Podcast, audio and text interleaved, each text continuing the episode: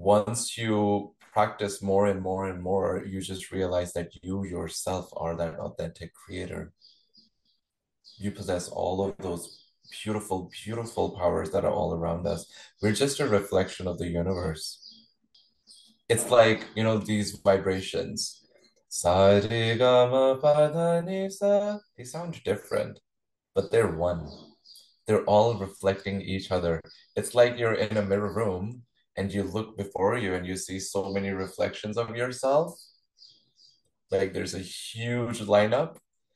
That's what nad is. That's what vibration is. That's what sound is. That's what light is.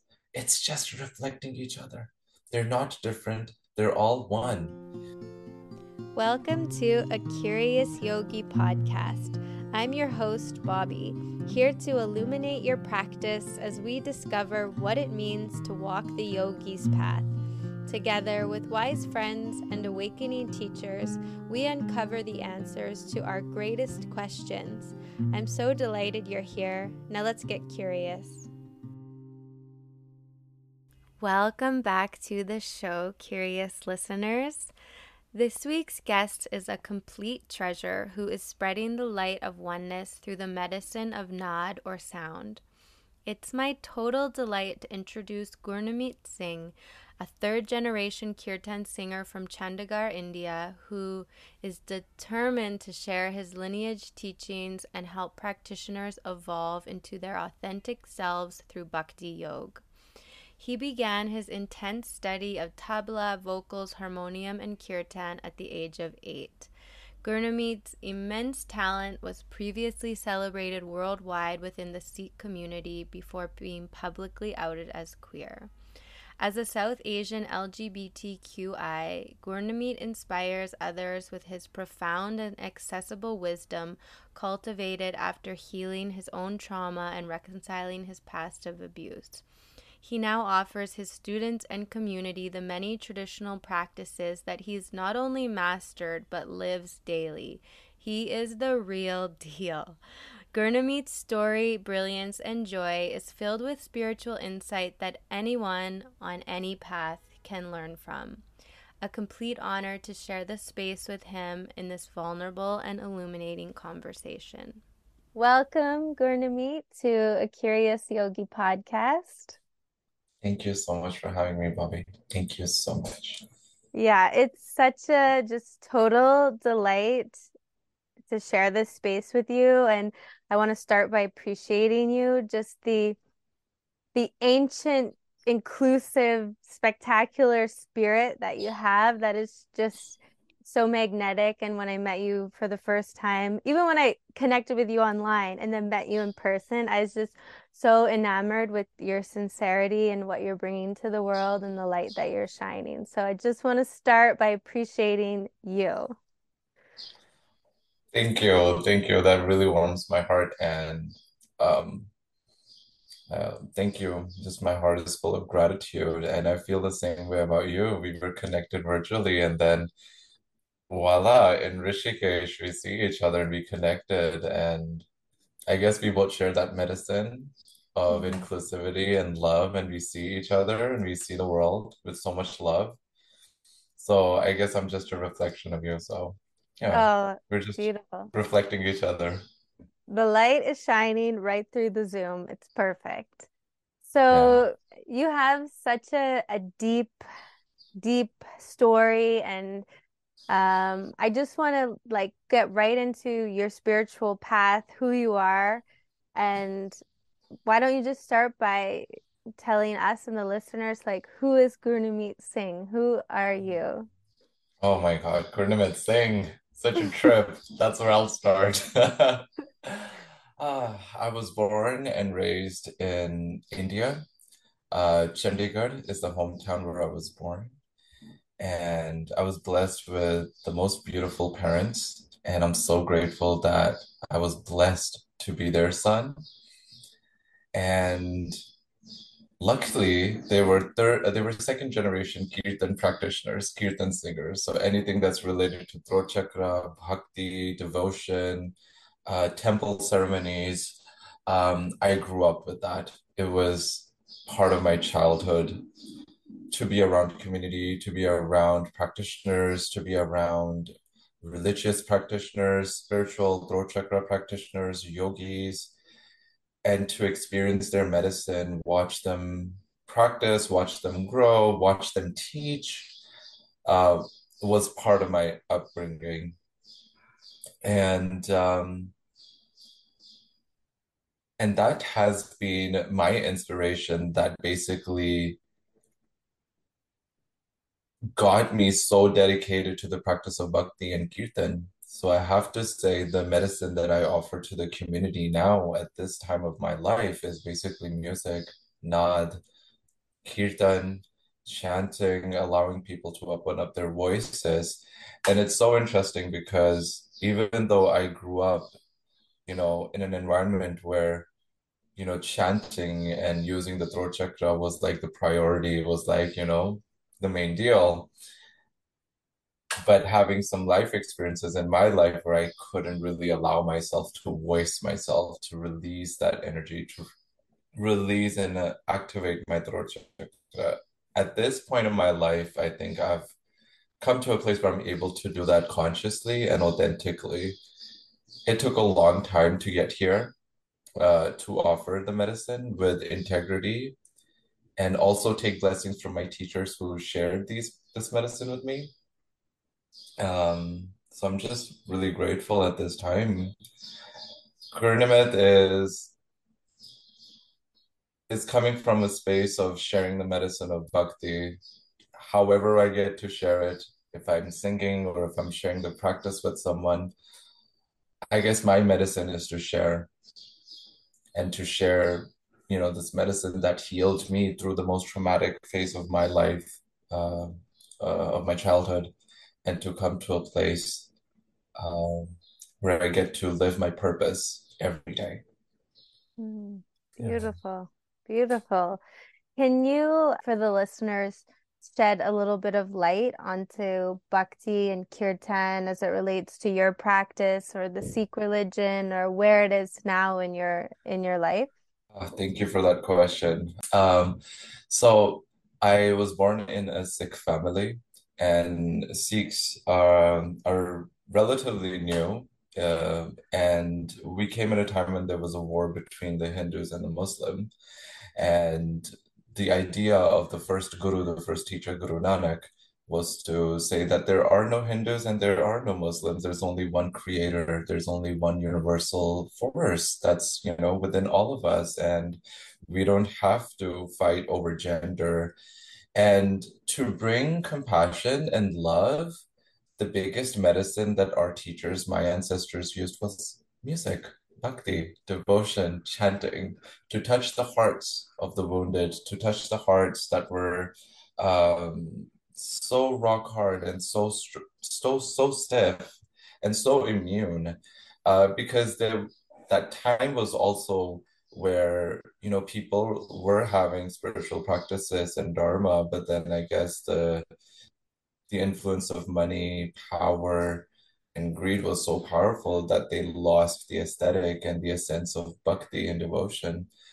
And so Guru Nanak was the one who basically used music, chanting, mantra to share the word of equality, love, and compassion, and to say, hey, it's time to come back home. It's time to come back to the body. It's time to fulfill your dharma and your purpose and to live authentically. So for me, bhakti is just not even about singing or chanting mantras. It's all about expressing your true authentic self and and seeing others, feeling others, and making others feel comfortable and safe. That's bhakti.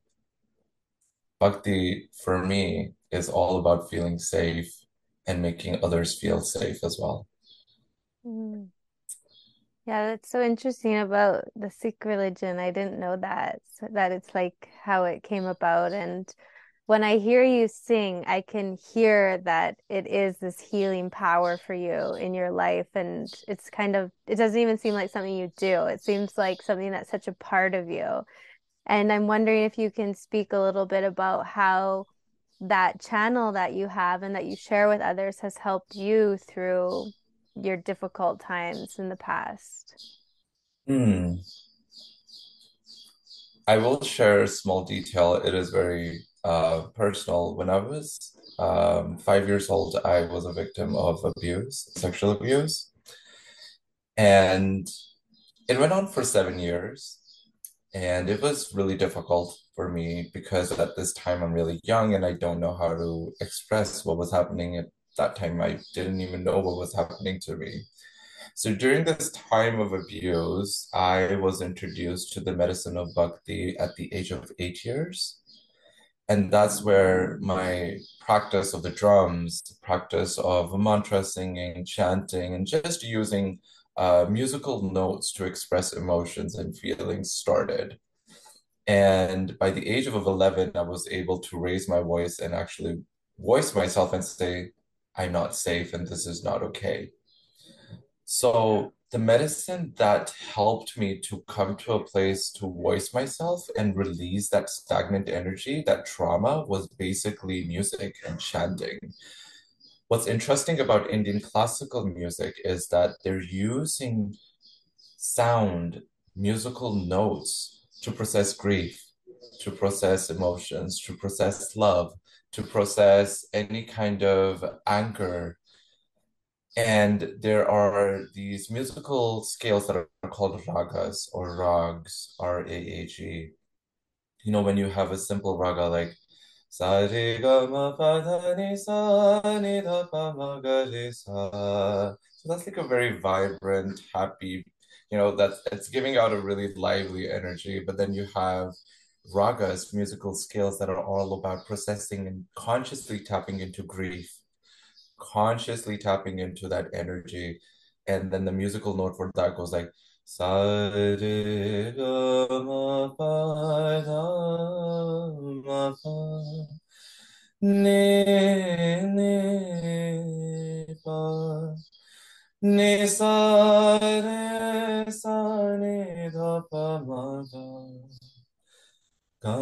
re sa. So this is the raga of Shiva, and Shiva is all about alchemy and alchemization. So this raga takes you to feeling grief and processing it and coming into a space of hope. And what's even more interesting about it is that that not only does it help you process your emotion and your grief and that heavy energy, but it's also sung in the morning from 6 a.m. to 9 a.m. And the reason for that is because they say when you're sleeping, you're you're dead.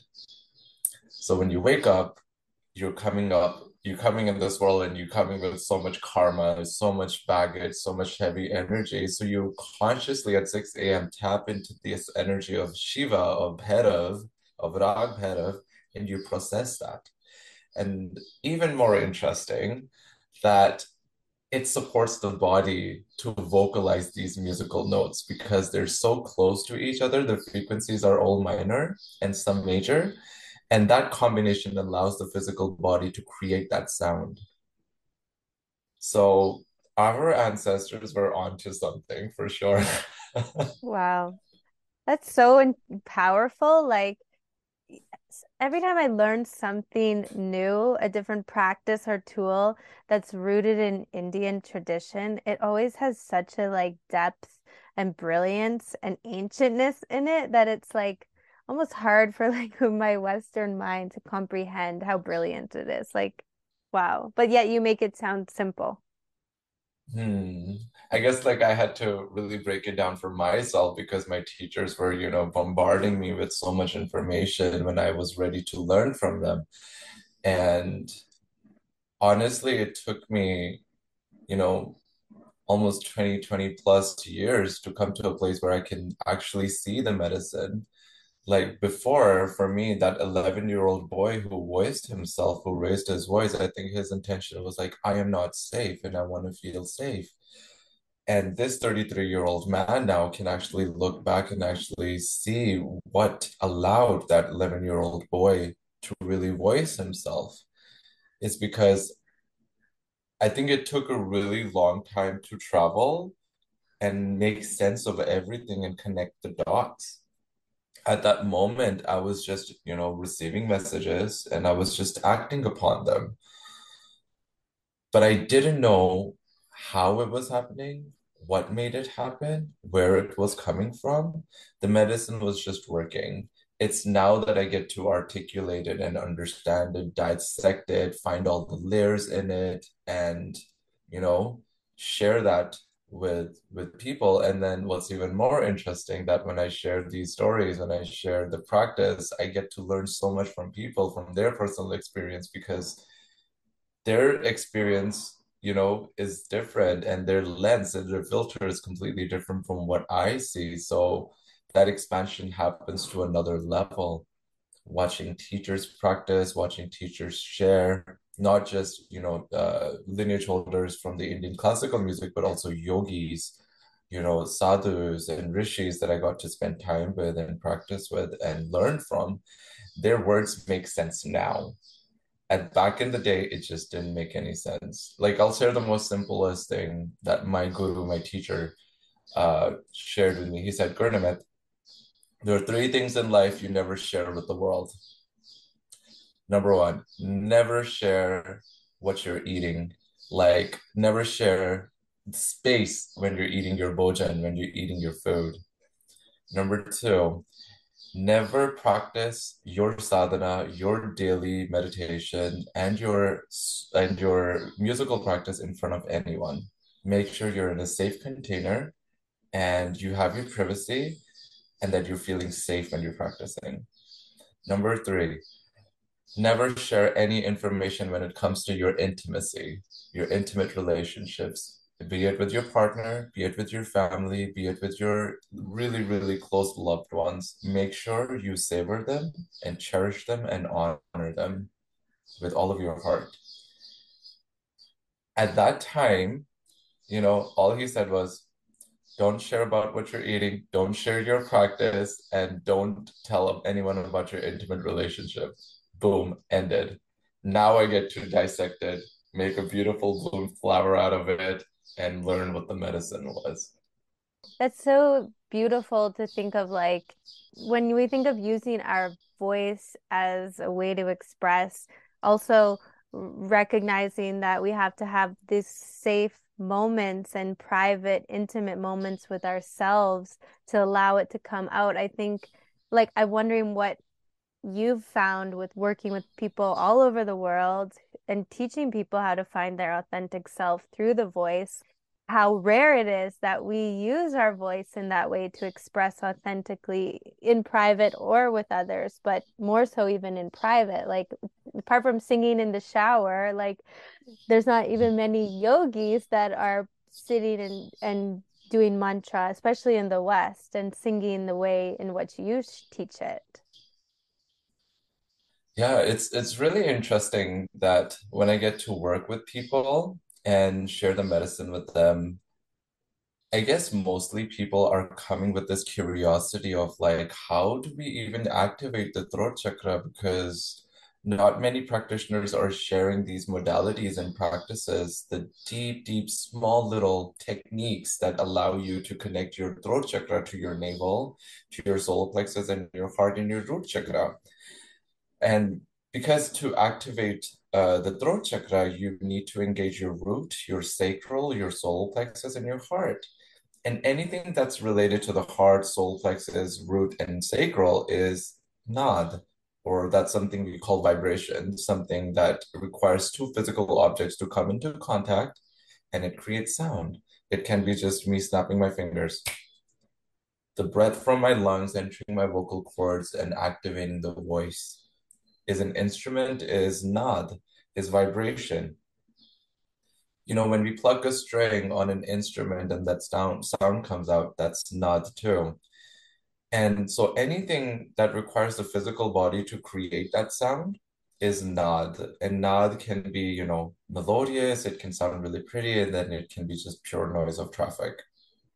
So to activate throat chakra, you need the physical body in full alignment your root needs to be so strong that the voice, the throat chakra, is manifesting its authentic reality and not trauma. So when when all of these physical chakras are activated, then comes your third eye and your crown. And how do we in how do we use them? How do we activate them to support our throat chakra? Is basically listening to Anahad Naad, which is another version of Naad, which is called Anahad, A-N-A-H-D, Anahad. And that that vibration is called the Song of the Gods, the song of the creator, the beat of the creator sometimes you're walking and then you're just listening to a song in your head and you're like, oh, where did I hear that? Is someone playing that song? But no, that mantra or that chant or that song or that melody was just basically playing in your in your mind. And then you end up just creating that sound you know those intuitive channelers those intuitive beings.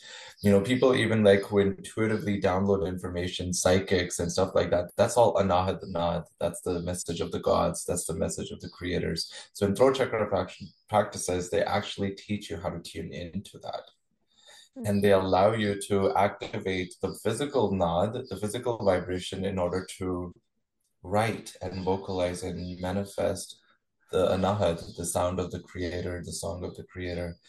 So there have been some mantras that I have sung, the melody of the mantras that I've sung that were basically, I'm just walking and then that sound would just come and I'd be like, oh, I'll just bring out my recorder and I would just start singing it right on the street, come back home and start playing it and make it all a reality. There have been mm-hmm. times where I've dreamt of a mantra or a sound or a song and it would just, you know, become my reality. Wow. So when it comes to sharing that with people and giving people that experience, my basic intention is to share the medicine of the foundational practice, making them understand how to really work and strengthen their root chakra and their sadhana. And then, you know, I allow them to have their own experience. When I'm hearing you express, I'm hearing that like creative power that gives rise to the uh, anahad. Is that how you say it? Yeah, anahad. anahad so that is the divine creative power that's rising that sound vibration up in all of us. But the purpose of the sadhana, or and the purpose of the sadhana, is to sort of clarify and harmon- harmonize the body and the being to be open to hearing it. Yeah, and making you really sensitive to those sounds because mm-hmm. when you know we're distracted and not in tune with ourselves and our authentic selves, we we sometimes don't even hear the magic and we don't even see the magic that's all around us. That's why sadhana comes in and they're like, hey, remember there's this beautiful side of you. You know, with all the cloudiness and heaviness that's all around you, remember that there's something really beautiful and important about you, about your existence and your presence. Let's focus on that. Let's come mm. back home. Mm. And that's like that power that voice is like the brilliance that that gave you the power at 11 years old to stand up for yourself and say this is this is not okay this is okay and mm. like as we develop that more and more i think it must just become louder and louder and whether it comes out in a mantra or a song or any other sound like what are the other ways that that can be expressed the un- Naad. Ah, yes, music is definitely for me has been um, one of the most powerful practices to really tune into Anahad. But I've also had experiences during my teacher trainings, um, you know, doing yoga trainings for myself, training myself, sitting with my sadhana. And then sometimes these quotes would download in my mind, you know, beautiful messages. And even like when I'm listening to people, when I'm talking to people, working with people, then these beautiful creative messages from the creator just download. And then next thing you know, this beautiful manifestation of an adventure happens, or you know, a program takes life, or a workshop takes life. And when you see someone, and that that that wave of inspiration and excitement and joy and passion is so profound that it makes you ultra sensitive and then you're ready to create something and make that feeling that sensation a reality that the whole world can experience and reach to that vibration reach to that frequency. I believe there's so many ways to activate the anahad naad And but I guess the most important thing is that you need to come back to yourself and be aware and be silent and be compassionate. Be very, very compassionate because there can be sometimes a dry spell where you might not get any message for a long time and then all of a sudden it shows up. Hmm.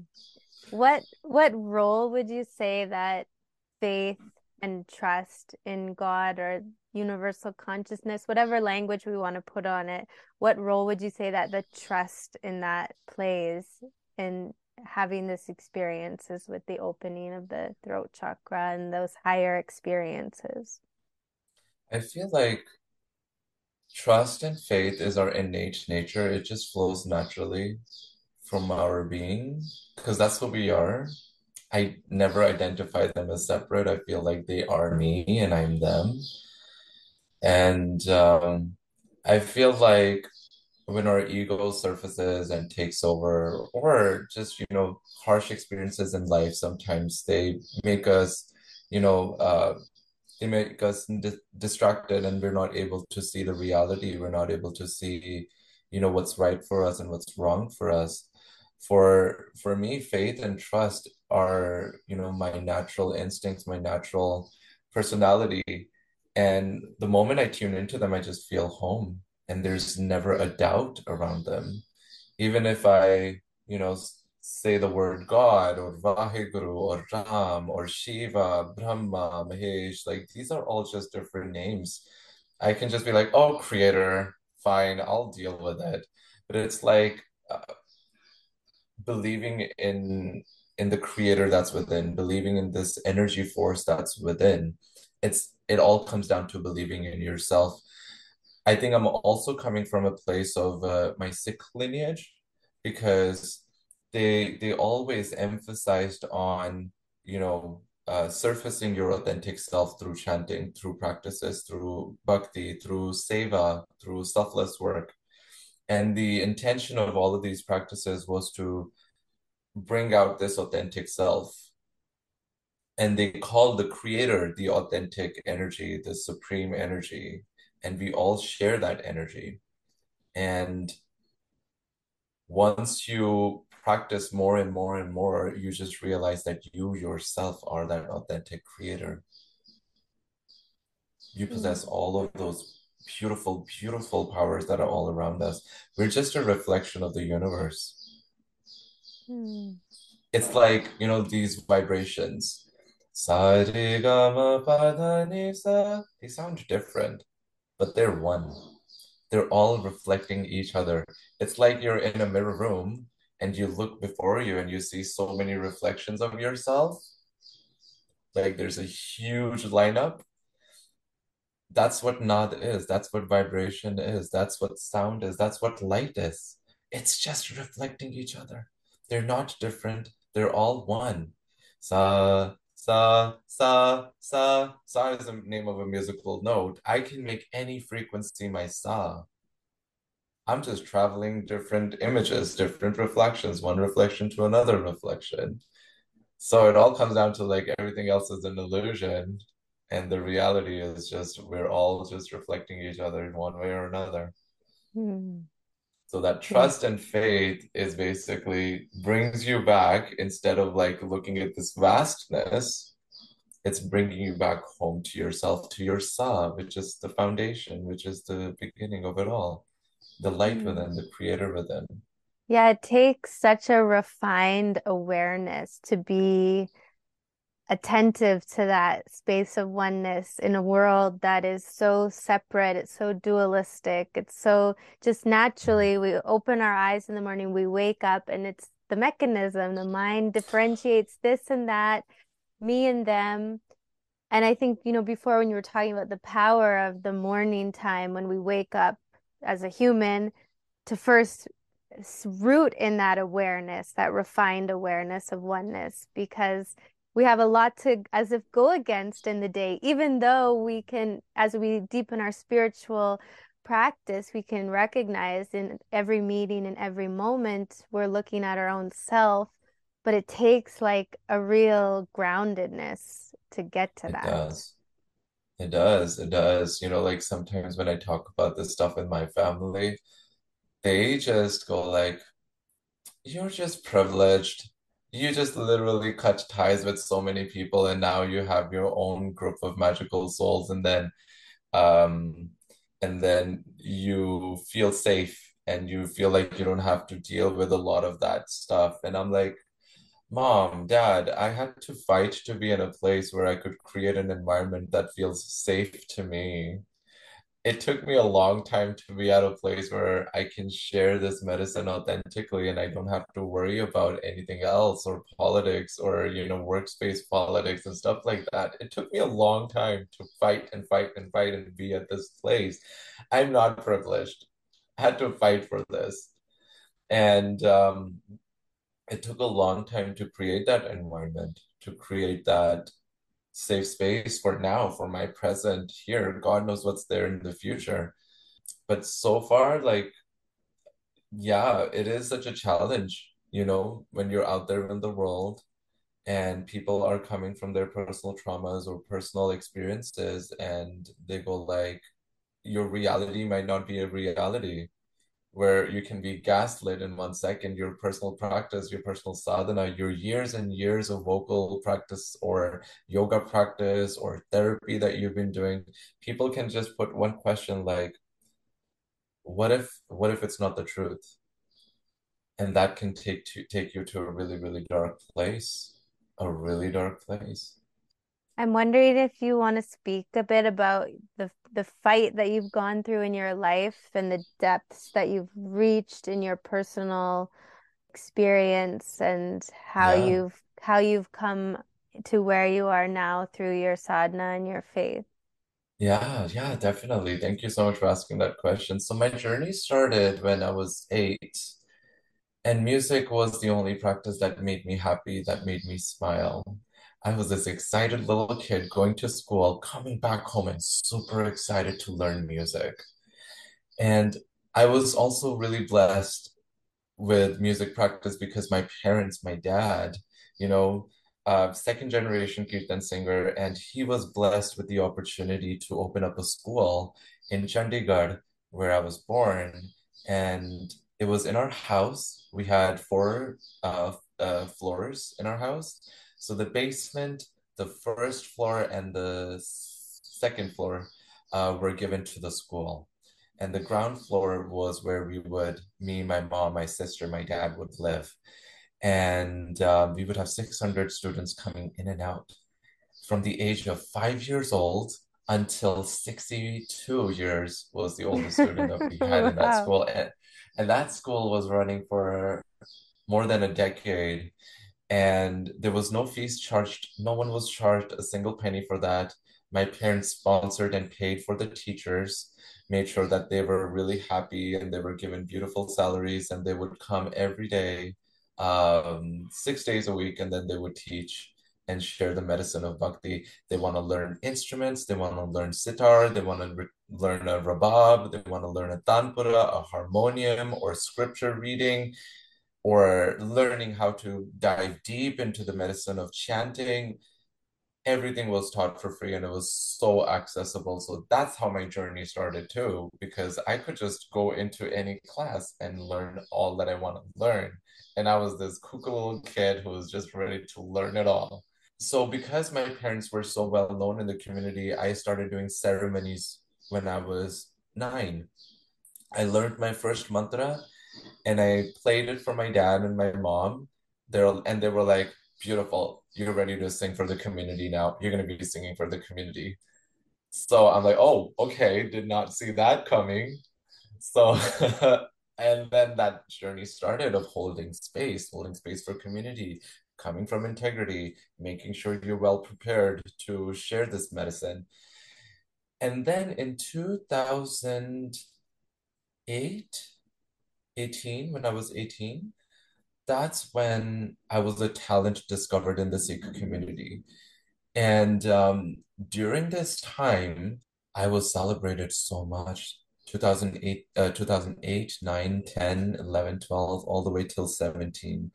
I was celebrated in the Sikh community. And the reason for that was not that not that I could just sing kirtan and I could translate the Guru Granth Sahib, the scriptures in English for the Western uh, community. So that's where I started traveling around the world, touring around the world, and sharing the medicine of bhakti and kirtan and ceremonies.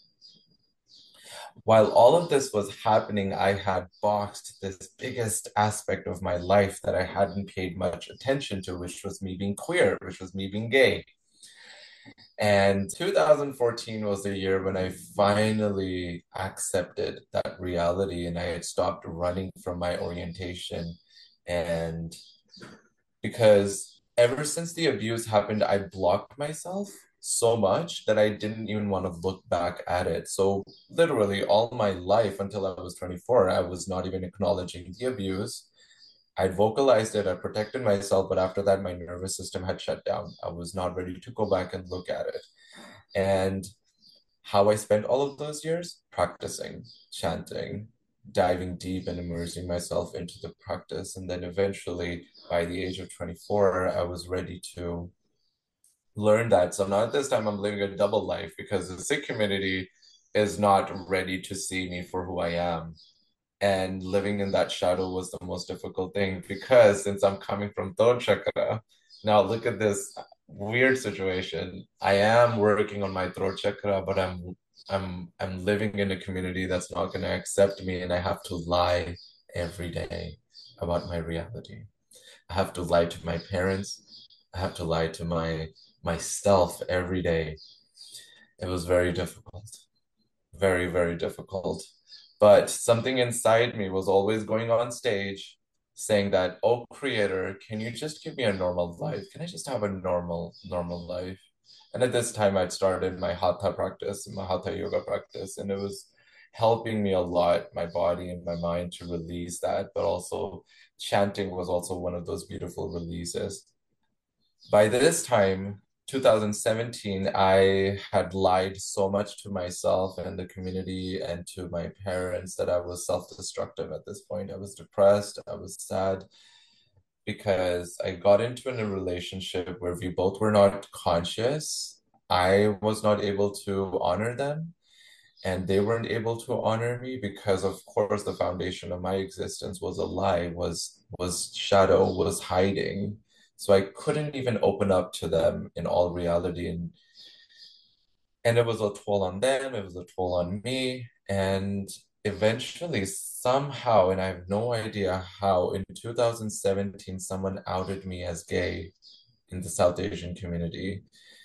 All I know is that I woke up with a phone call from a regional channel in England saying that, hey, Gurnimit, we found, you know, all this information about you being gay and what is going on. At this time, I'm so shocked. I'm confused,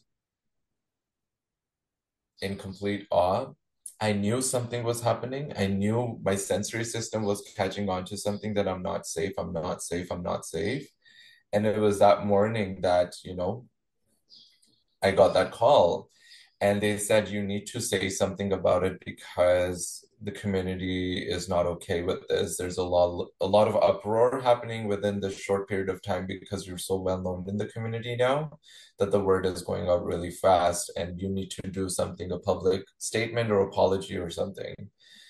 And I'm like, I'm not gonna apologize for being gay, but I can always kind of put out a statement saying that um, if anyone is hurt by any of the information released about my personal life, I do apologize.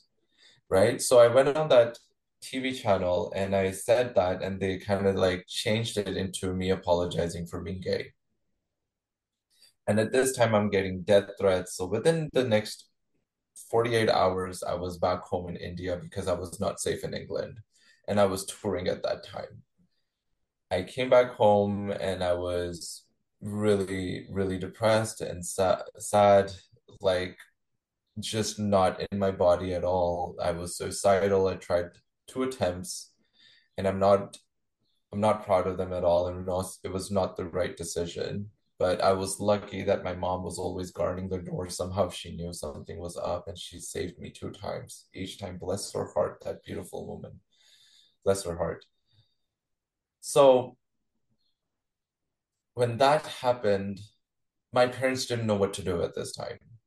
They didn't want to shout at me. They didn't want to tell me what to do with my life or something like that. They just didn't know what to do. They didn't know what they could do. All they know is that all they had to do was protect me and somehow deal with this community that's coming at us like that.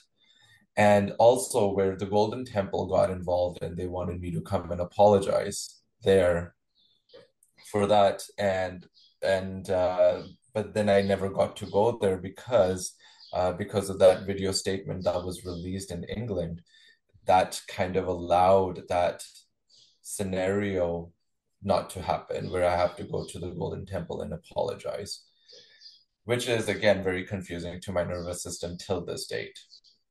Till this date, I don't understand that and I don't even know what to say about it, honestly.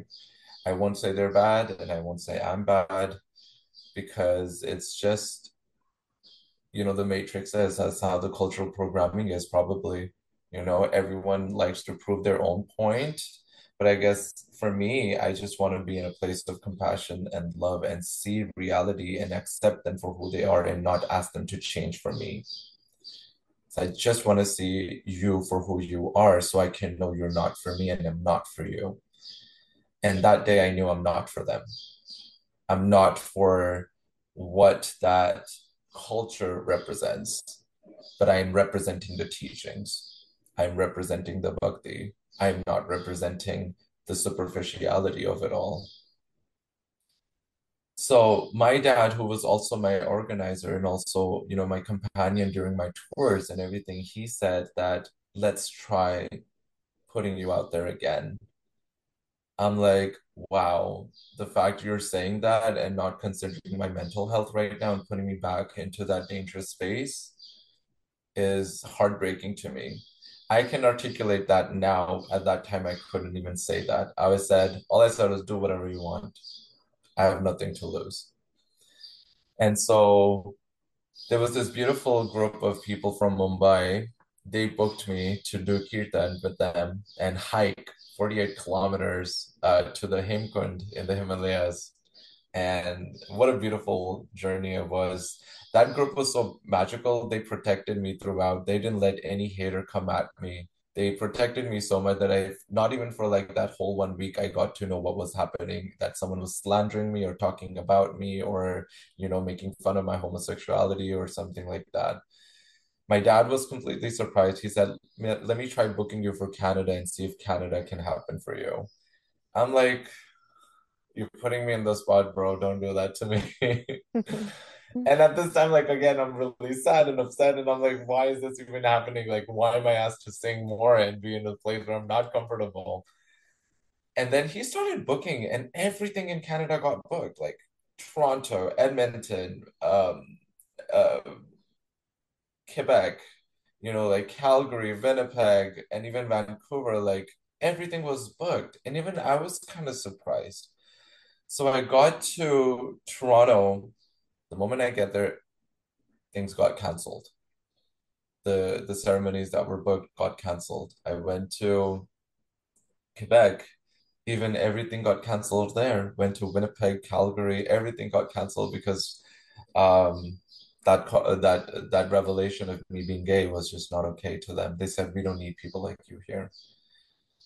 And somehow I got introduced to Kundalini yoga in Toronto and I did my first class and I just knew it it was for me. It something about it was just so appealing. Probably the aspect of the religion that was associated because of Yogi Bhajan. Um, and I knew all the allegations and everything that was happening before. But just going into that class and then having that experience of Kriya Yoga was really profound for me. And I said, okay, so if this is it, if this is what's working for me, you know what, I'll take it. I'll it's making me happy for now, I'll do it. So I applied for teacher training in India because everything in Canada was six months, eight months, or one year. I booked my teacher training in Rishikesh. I get to Vancouver and I had family friends here, and that's those family friends said, "So Gurnimit, what are you planning with your life right now?" I was like, "I have no plans at all. All I know is I'm going back to India and I'm going to be doing this training. That's all I'm looking forward to." They're like, well, there's a big community in Vancouver. Have you thought about maybe living in Vancouver and seeing things how they happen for you? I'm like, no, no, no. I'm gonna go back. I'm gonna go back. They're like, just try and see if things happen for you. And in 2017, I applied, and next thing you know, I got a place to live, I got a work permit, I got a job, and you know, life just started for me here. And I went back to India, did my teacher training. That's when my healing journey started.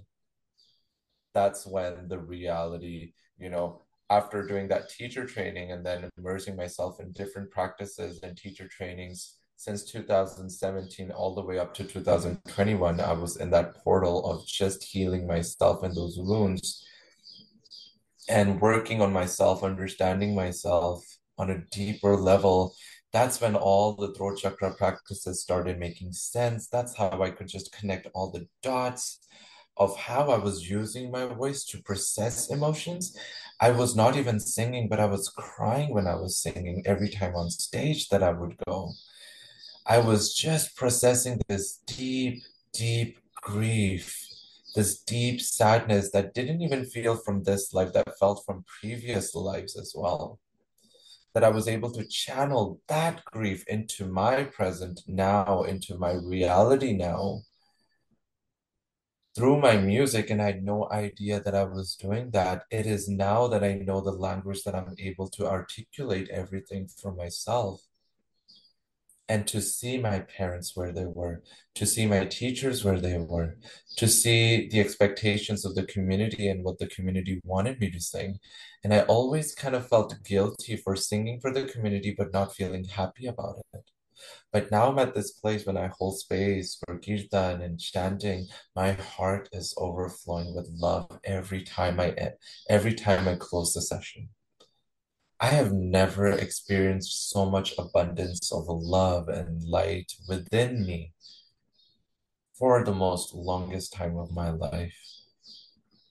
And I guess those hardships, that abuse, that shame, those noises that were in my head of all the bully, of all the anger that the community threw at me, it all led me to here. It all led me to this very moment, you know? And then, you know, the rational mind comes in. You're just trying to make sense of it all. But when it feels home, it feels home. That is that feeling of trust. That is that feeling of faith. That is that feeling of your reality. So now I can say I live every day authentically and I don't have to lie about myself. I don't have to lie about anything. I don't have to pretend. I don't have to put on a mask. I can love anyone I want. I can share with whoever I want. And also keep that boundary that protects my sanity and my integrity and my beauty as a human being, how I show up to the world, how I show up to myself, how I am accountable to myself. I guess lying for so many years trying to hide, trying to protect myself, trying to save my family, you know, from the embarrassment and the shame, and coming to a place where it's like a complete opposite now. There's so much love, there's so much acceptance, and there's so much willingness to heal, especially with my family. I guess I got to work on myself, and now I'm working with my family on throat chakra and uh, expressing and voicing the reality and not hiding behind this. Oh, what can I do? I will live my life like this now. There's nothing I can do about it. But I'm like, yes, you can do about it. You can do about it. Do not tell yourself you cannot do it. Hmm. Oh my God, this was such a huge. it was. It's so profound, though. I'll just, it was beautiful. Thank you so much for sharing. I think your story has, well, it's so unique and one of a kind. I think anybody listening can find some inspiration in it in terms of what you've gone through in your whole life. And the, like when you said you're now the exact opposite, it made me think of that um, I think it's like physics that when the pendulum swings one way, it swings with equal or greater force the other way.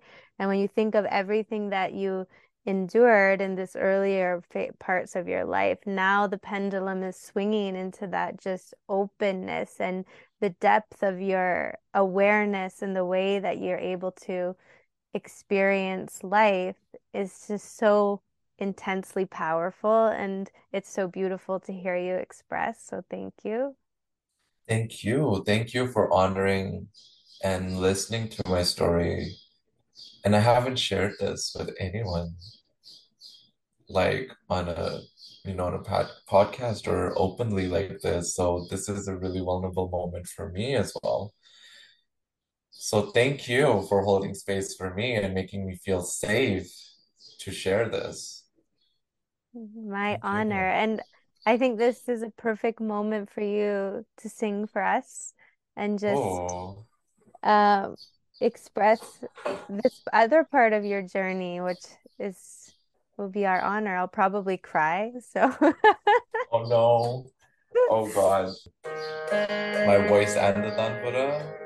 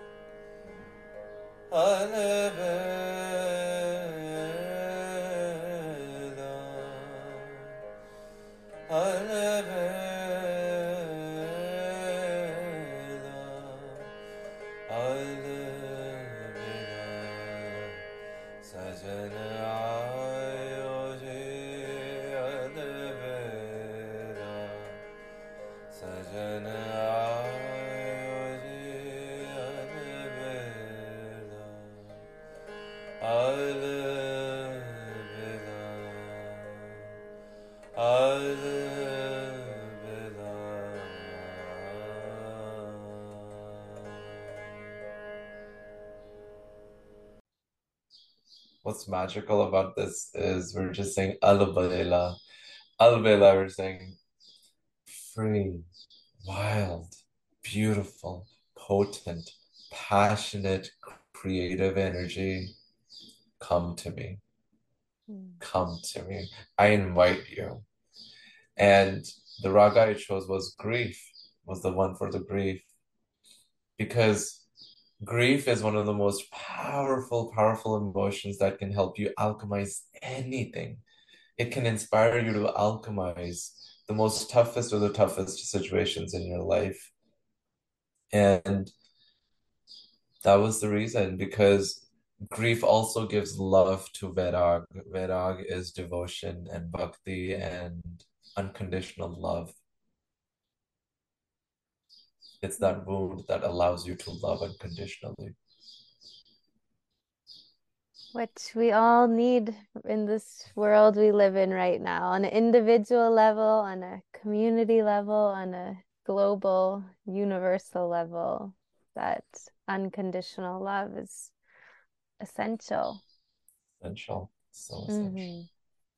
So I get listeners to write in and ask questions what they're contemplating or thinking of in their lives right now. And one listener wrote in asking about how can we know if we're in touch with our or in tune with our authentic self? I think the first thing for me is feeling right. It makes sense. It feels right. It feels like it's the right thing, it makes sense. And there's no doubt, there's no duality, there's no shame, and there's no fear. Because that authentic energy is is just itself. It's it's true to itself. It's fearless. It's just like the opening mantra, you know, Ik Oankar, Sat Nam, Karta Nirbhau, Nirvair, Akal Murat, Ajuni Saibhang, Guru Prasad, Jap. It's saying that that authentic self is one with the universe. That authentic self is self-created. It it cannot be created by a human consciousness. It is just there. It is without fear. It is without rancor. It is without animosity. It is without um, this heaviness of karma. It just is. And the beauty of that is that it's ever in flow, that there's no end to it. The moment you feel like an, a feeling came and it just ended, know that it's not the authentic self.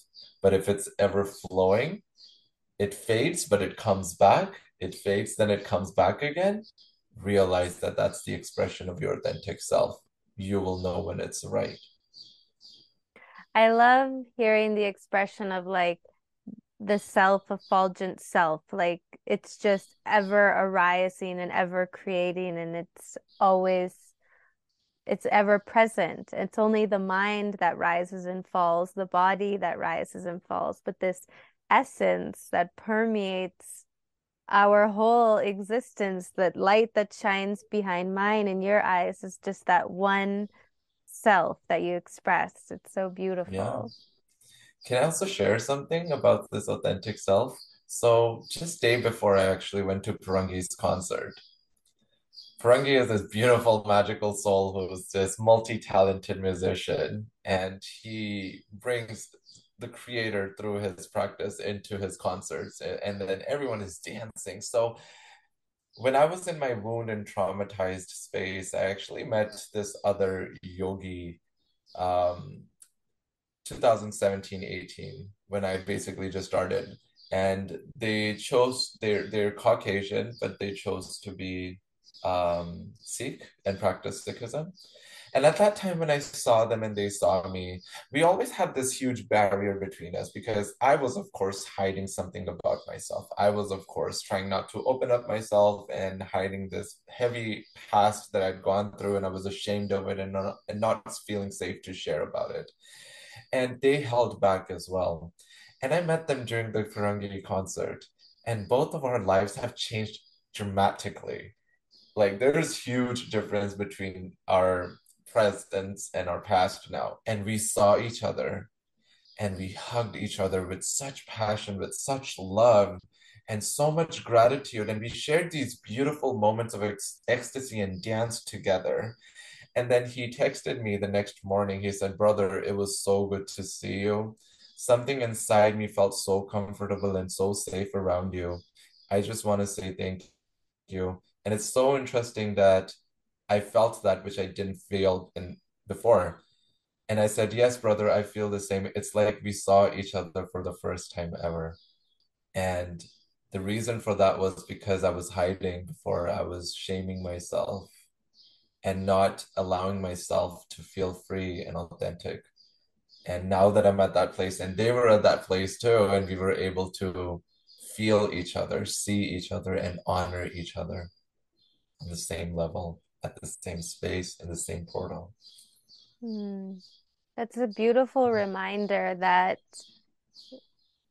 we have to do the work within ourselves first to get that clarity of light so that we're able to recognize it in others. And then, of course, what power when two beings who have done the work both on the mental level and the spiritual level and and the nervous system levels all the levels to then come together in that like ecstasy way which happens when we meet others who are also on this path it's so in, inspiring it's like sparks go off in a way that we can recognize it now when we meet others and you can see someone's not in their truth, or even in myself day to day, if something comes up and I can feel it, like you're right, it's a mm. feeling, that authentic self. And and I think it's just a good reminder that we have to keep digging it for ourselves first. It's so easy to look at others and say, he's like this or she's like that. But once yeah. we get that clarity from within, it's just so brilliant and it inspires also the clarity for others to dig for themselves. Yeah. Yeah. Thank you for bringing more clarity to that. Mm. And um, just a few more questions. So I know for me, after hearing you sing and just meeting you, it's been such an inspiration for me to start using my voice. Actually, I remember when we met at the yoga festival, I came to a few Cure kirtans with you. My throat was like sore from using it because I hadn't sang like that before. I hadn't had that kind of an opening. If someone's listening and they're recognizing, I have, I want to use this power that I know is within me, where can they begin in their own lives to use the Vishuddha chakra, to use the throat and that power of expression?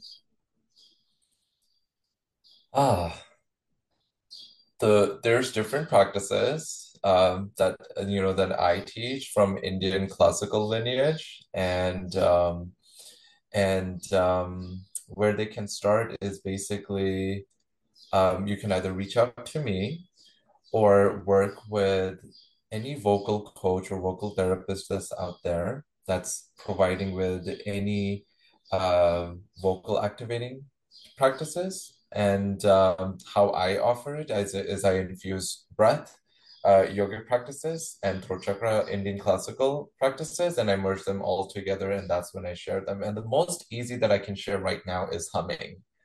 Mm. is humming is one of the most powerful, beautiful practices. And not only does it uh, releases stress, uh, uh, stimulates the pituitary gland, it also, you know, activates the vagus nerve. It just really just relaxes you to the very core of your existence.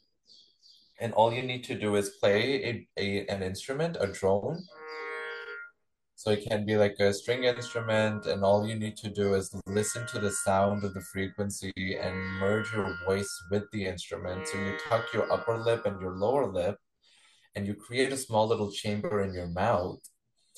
And then when the breath comes through your vocal cords and it circulates in your mouth and it comes out through the nose, so when that happens, there's automatically pressure on your vocal cords, and then the voice and the breath is vibrating your throat chakra, your voice more, it's pulsing it, and then that's when the magic happens. It starts releasing energy, it starts releasing emotions, stagnancy. It also gives texture to your voice, your vocals, and it also releases mucus that's been collected for years and years and years, which basically causes sore throats after chanting and singing. so that daily practice in sadhana basically allows you to, you know, release energies that are stuck in your voice and the simple practice of humming. Um, so when I started my training with my guru, Yashpal, um, who's the Agra Gharana lineage holder, so before I went to him, I had worked with many teachers and I had seven, eight years of practice with with myself and working with other teachers. I go to him and I sit in his class and I ask him like, Guruji, um, I want to learn from you. He's like, okay, let's see if you can learn from me or not. He says, start singing. And I start singing and then he goes like, stop, stop, stop, stop. He's like, you don't know anything. That's what he said to me. you don't know anything. so for the first two months, my first lesson with him was humming. For the first two months, all I got to do was humming. And that's like the wax on, wax off of Indian classical music. yeah, that's amazing. So and and you know what he said to me also, like he said, Gurnimit, you can learn all you want in the world. You can learn all the vocal techniques, all the ragas and everything. They said he said that all of that will not make sense until you practice your humming. He said you can keep learning everything and not practice it, but as long as you're humming, there's nothing that can distract you from your nad and your bhakti and intunement. And he said it's one of the most triggering, annoying practices of the Throat Chakra. And it makes sense because sitting with yourself and humming and all that surfaces and reflecting and facing yourself is difficult. That's why I say, like, when you're doing your sadhana and your personal practice, even that video, the purpose of that video was to be like, hey, create a safe space for your root chakra so that you can meditate. Create a safe space. Have your smudges, have your incense, have your Palo have your beautiful mat, have the pictures of your gurus and your teachers, you know, have a beautiful candle, you know, look at the light as you're meditating, write intentions on a piece of paper, and then practice. And it just changes everything because it's reminding you of why you're doing this. Mm. So, the most simplest practices can be one of the most powerful, profound experiences. But that experience comes after years and years and years of practice. Mm-hmm. I know, like, we live in an age where everyone is looking for an instant solution, an instant result um, I come from a lineage that does not believe in that, that does not support that, that is not okay with that. Even the fact that now they have AI, artificial intelligence, starting creating music for the artist is disturbing to me. yeah, I would say it's disturbing. And I think you like made one amazing point that like something that can appear to be as simple as humming can be so profoundly devotional and transcendental if that why if that faith if that bhakti if that love is there behind it if we're tuned into that power that is that voice that inner wisdom if that's there and we know that's why we practice and it's mm. wow so beautiful i think it was it was trust. I think like humming for two months for like four hours a day, five hours a day was trust. I had to trust my teacher. I had to trust him. I had no other option. It was so interesting because he would only want me to sing his practices. And my dad, who was another alpha in my family, who would want me to sing kirtan. And I have these two alpha males literally doing a tug of war with me. I have to like, you know, balance all of them. But I'm like, I know this beautiful uh, Maestro can teach me some profound practices that I need for my growth. And my dad is like, no, you have to sing kirtan, you have to keep chanting your mantras, da, da, da, da. So I'm like, okay, you be- you boys do you, I'm gonna do me, and I'm gonna do what I feel right right now. So it was that faith and trust that I had in my guru because you just know it. I was like, what, for 15 years, 14 years when I went for 14, 15, 16 years old. I just knew it. I went to him and I knew he's the one. He's my teacher. Mm. That was my trust. That was my faith. That was my authentic self. Authentic self said, yes, that's the one. I know it. Beautiful. I've got one last question for you. I love to ask the guests at the end of every episode to leave the listeners, whether they're a curious yogi or not, there is some spark of curiosity that's brought them to this conversation to hear us share what point you would offer the listeners to contemplate in their own practice so that they can dig the answer for themselves. I think when you asked that question, the thing that surfaced for me was be open, be open.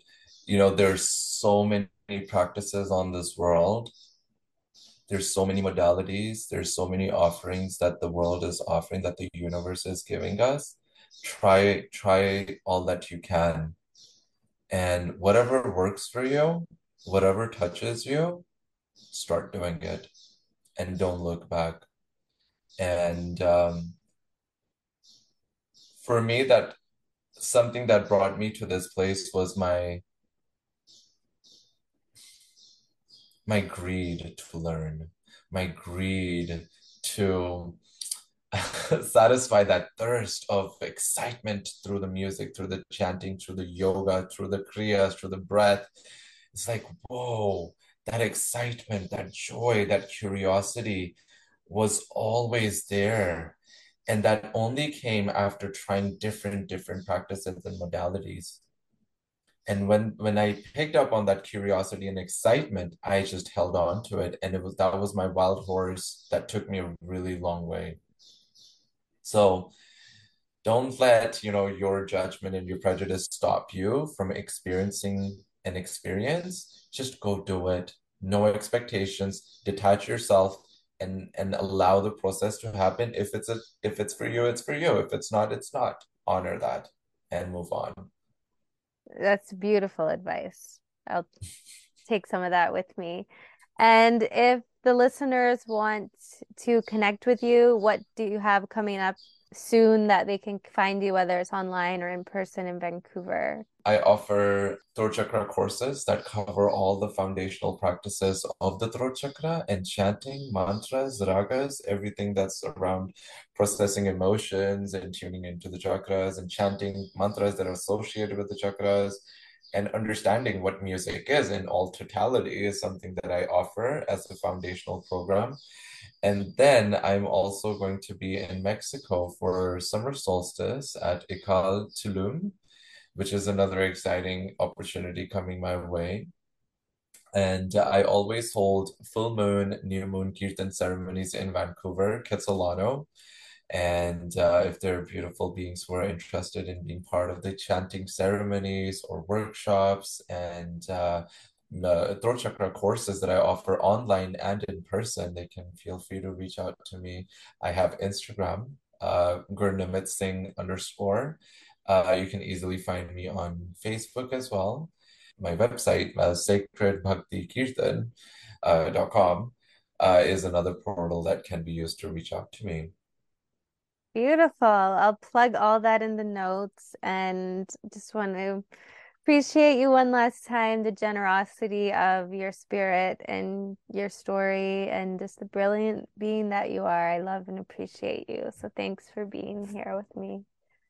Thank you, thank you, thank you. Thank you. I bow to the Creator, I bow to you.